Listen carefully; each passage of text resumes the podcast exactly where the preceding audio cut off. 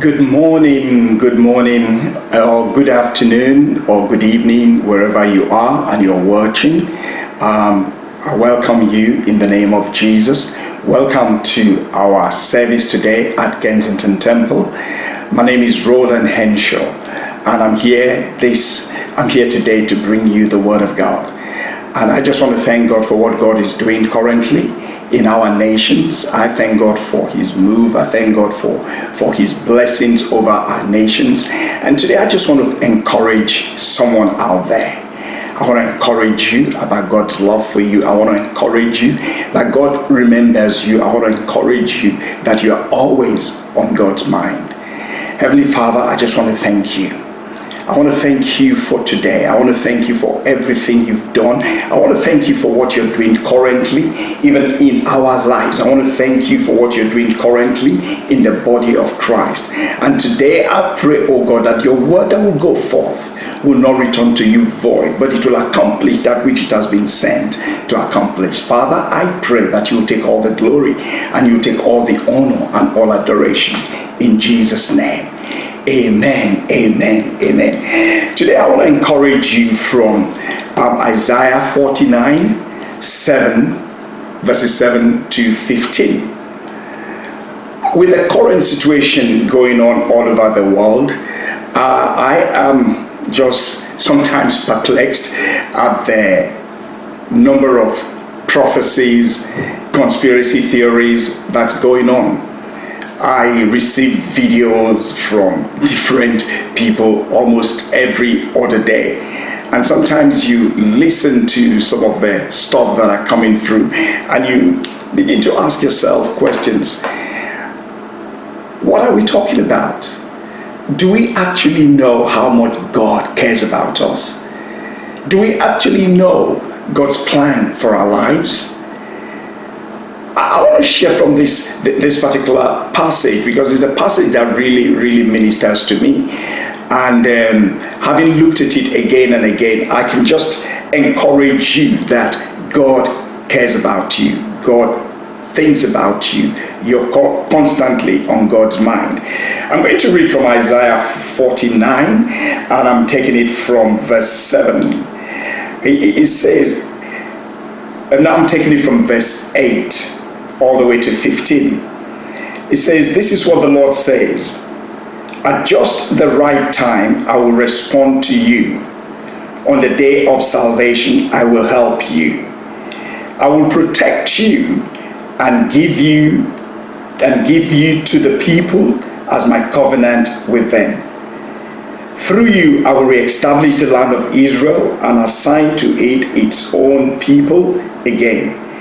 I'll say to the prisoners, Come out in freedom, and to those in darkness, Come into the light. They will be my sheep grazing in green pastures and on hills that were previously bare. They will neither hunger nor thirst.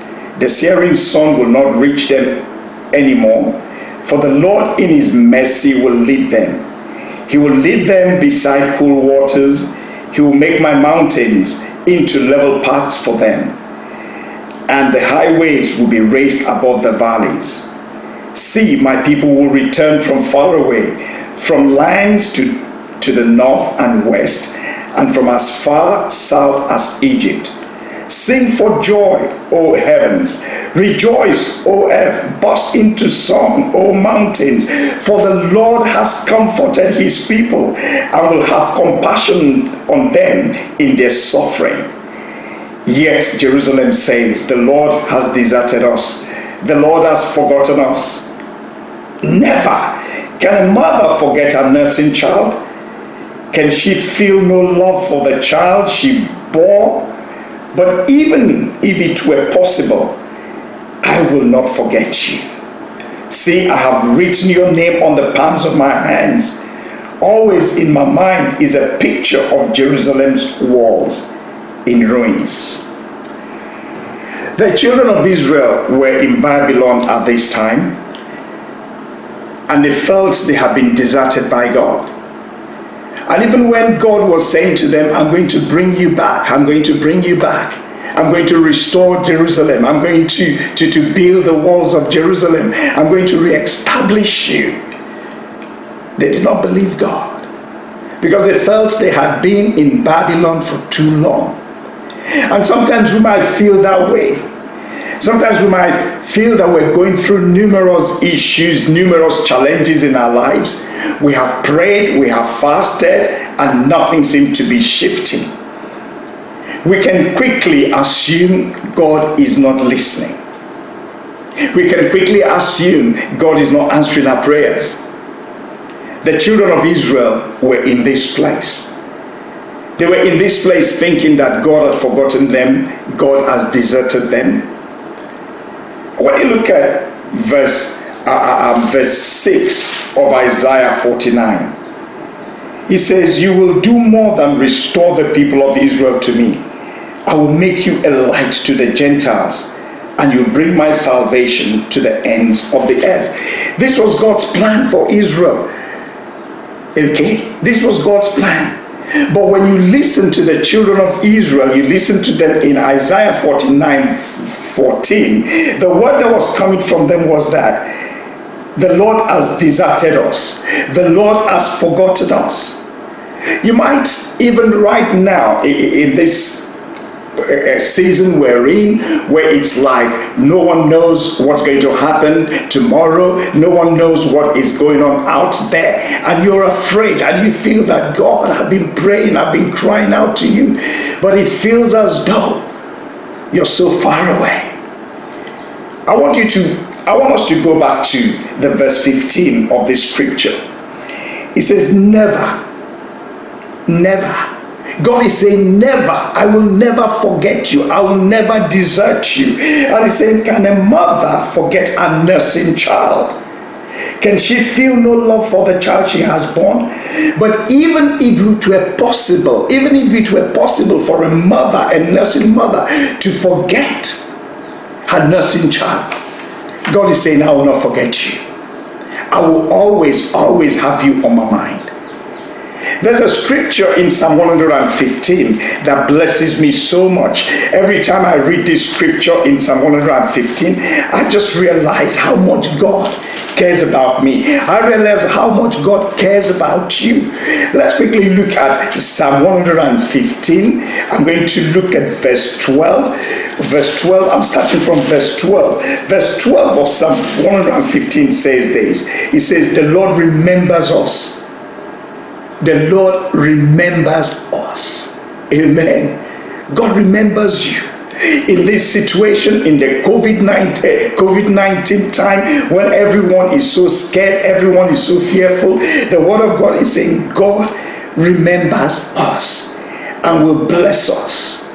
Amen. Amen. I, I like verse 14 because verse, verse 14 says may the lord richly bless both you and your children May you be blessed by the Lord who made the heavens and the earth. So it does not really matter what the situation is. It does not really matter what your circumstance is. It does not really matter where you are right now.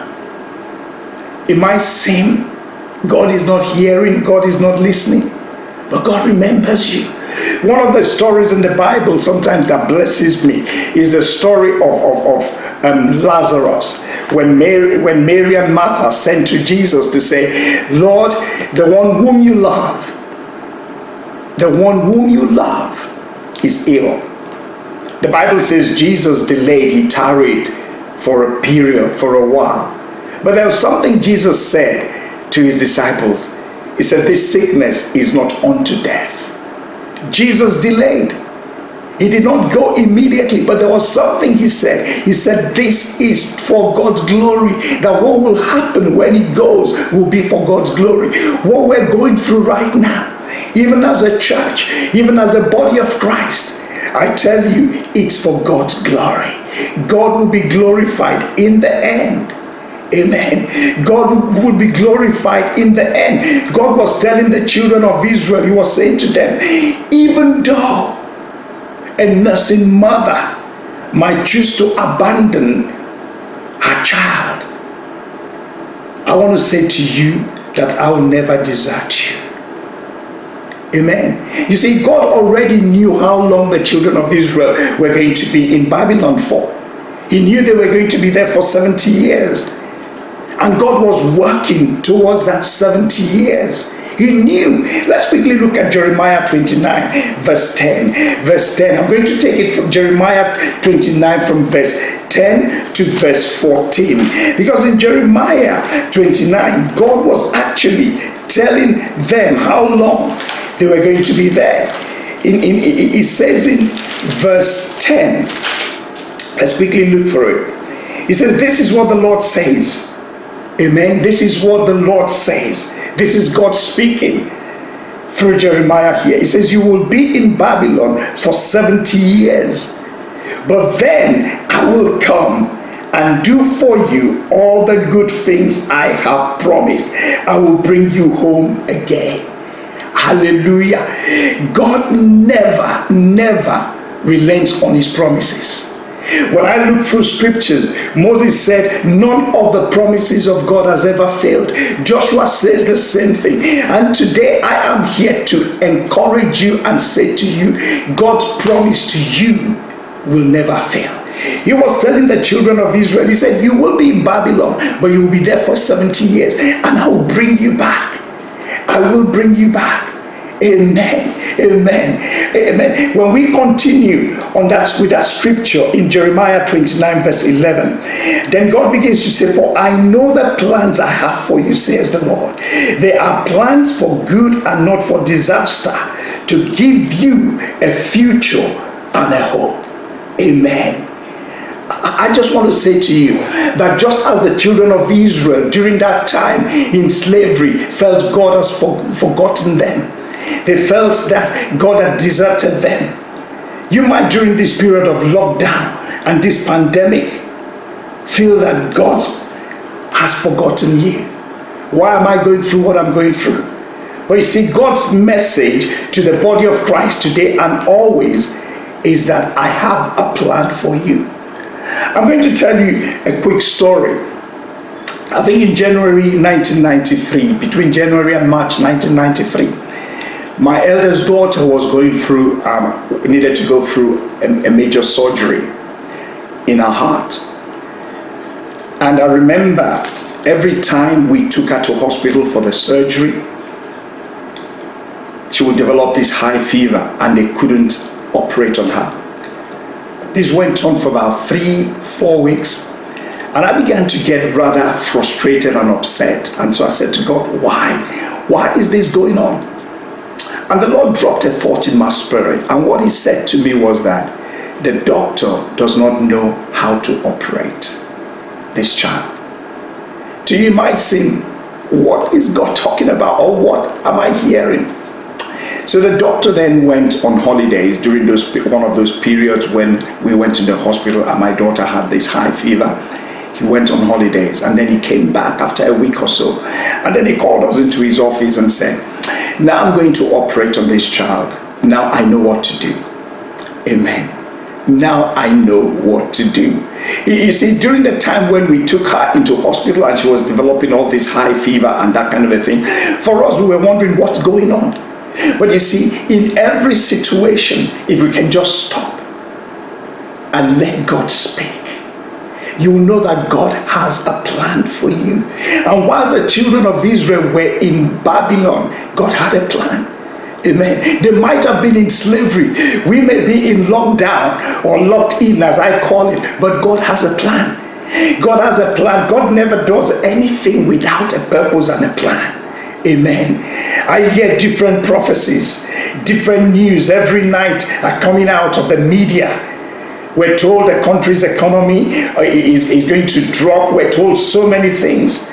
But I tell you something that I always remember. I always remember this that when the children of Israel were in Egypt, in Goshen, God made a difference between the children of Israel and the children of Egypt.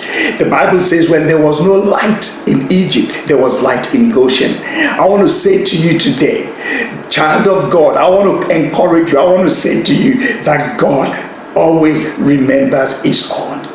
Amen. God always remembers his own. Amen. And when you look at that scripture in Jeremiah 29, he goes on to say, he goes on to say uh, uh, in verse 12, in those days when you pray, I will listen. So that's the encouragement there also. That when you pray, God will listen. Does that mean that God will do it immediately? He might not, or he might, but He's telling you and I that He will listen. He will act on it. Amen. Amen. And then he goes on in verse 13 to say, If you look for me wholeheartedly, I will be found by you. Amen. God is looking for a heart that will constantly cry out to him a, a, heart of intimacy towards him in, in second chronicles 16 he says that the eyes of the lord goes to and fro looking for those whose heart will stay on him so that he might be strong on their behalf even during this period of COVID, uh, of you being locked in or locked down, it's been eased now. But I want you to begin to come to a place of a deeper intimacy with the Lord. It's interesting because there are more prayers than we've ever done before. There are more streaming of messages than we have ever seen before. God has a plan. God has a plan. You see, just as God did not forget his people when they were in slavery, he had a big plan for them. He says, I know the plans and the purpose I have for them. I want to say to you that God has a plan for you. God was bringing the children of Israel to a place of, the, of a new purpose, a new beginning with a purpose. I want to say to you today that God is doing the same thing right now. There's a plan going on, there's a purpose for you. Okay, I see a new beginning, I see a bigger picture for the body of Christ. I see a bigger picture for you, child of God. Let's just quickly look back. For years, the social media had been used to promote anti gospel messages. That the social media has spewed lies, the social media has spewed so many things that, that I can't even mention. But what you will notice is that since the lockdown, the social media is beaming with gospel messages. Amen. Little did we know this will happen. Child of God, people of God, God has a plan for his church. What the enemy meant for evil, God has turned it round for our good. You see, in all of this, it may appear through what we're going through that we've been forgotten, that the church was locked down, we couldn't go into our buildings, or you may even be in your home right now. You feel helpless, you feel all alone.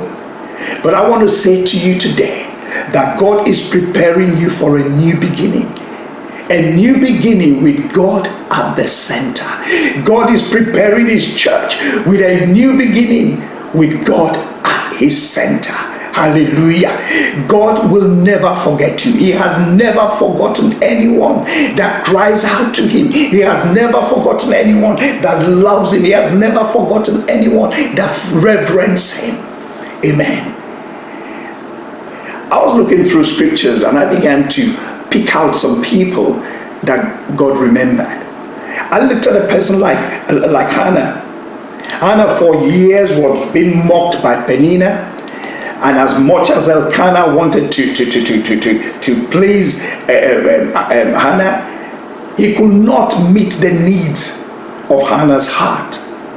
But the Bible tells us in 1 Samuel 19, uh, 1 Samuel chapter 1, verse 19, it says, God remembered Hannah. Amen. God remembered Hannah. You might feel forgotten. You might be in a place where it looks as though it's all dark, it's all dim, there is no future. I want to say to you today that God remembers you. He thinks about you. You're always on his mind. Amen. Or you might be like Rachel. The Bible tells us in Genesis 32, 30, verse 22, it says, God remembered Rachel.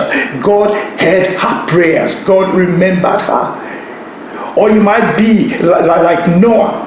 You are on that ark. for 150 days. You're being tossed to and fro by, by, by, by, the, by, by the flood. And it's like, Lord, when is this going to end? He was locked in. He was locked in in an ark for 150 days with his with his children, his wife, and smelly animals. Amen. For 150 days. But the Bible tells us in Genesis 8, verse 1, that God remembered Noah. Hallelujah.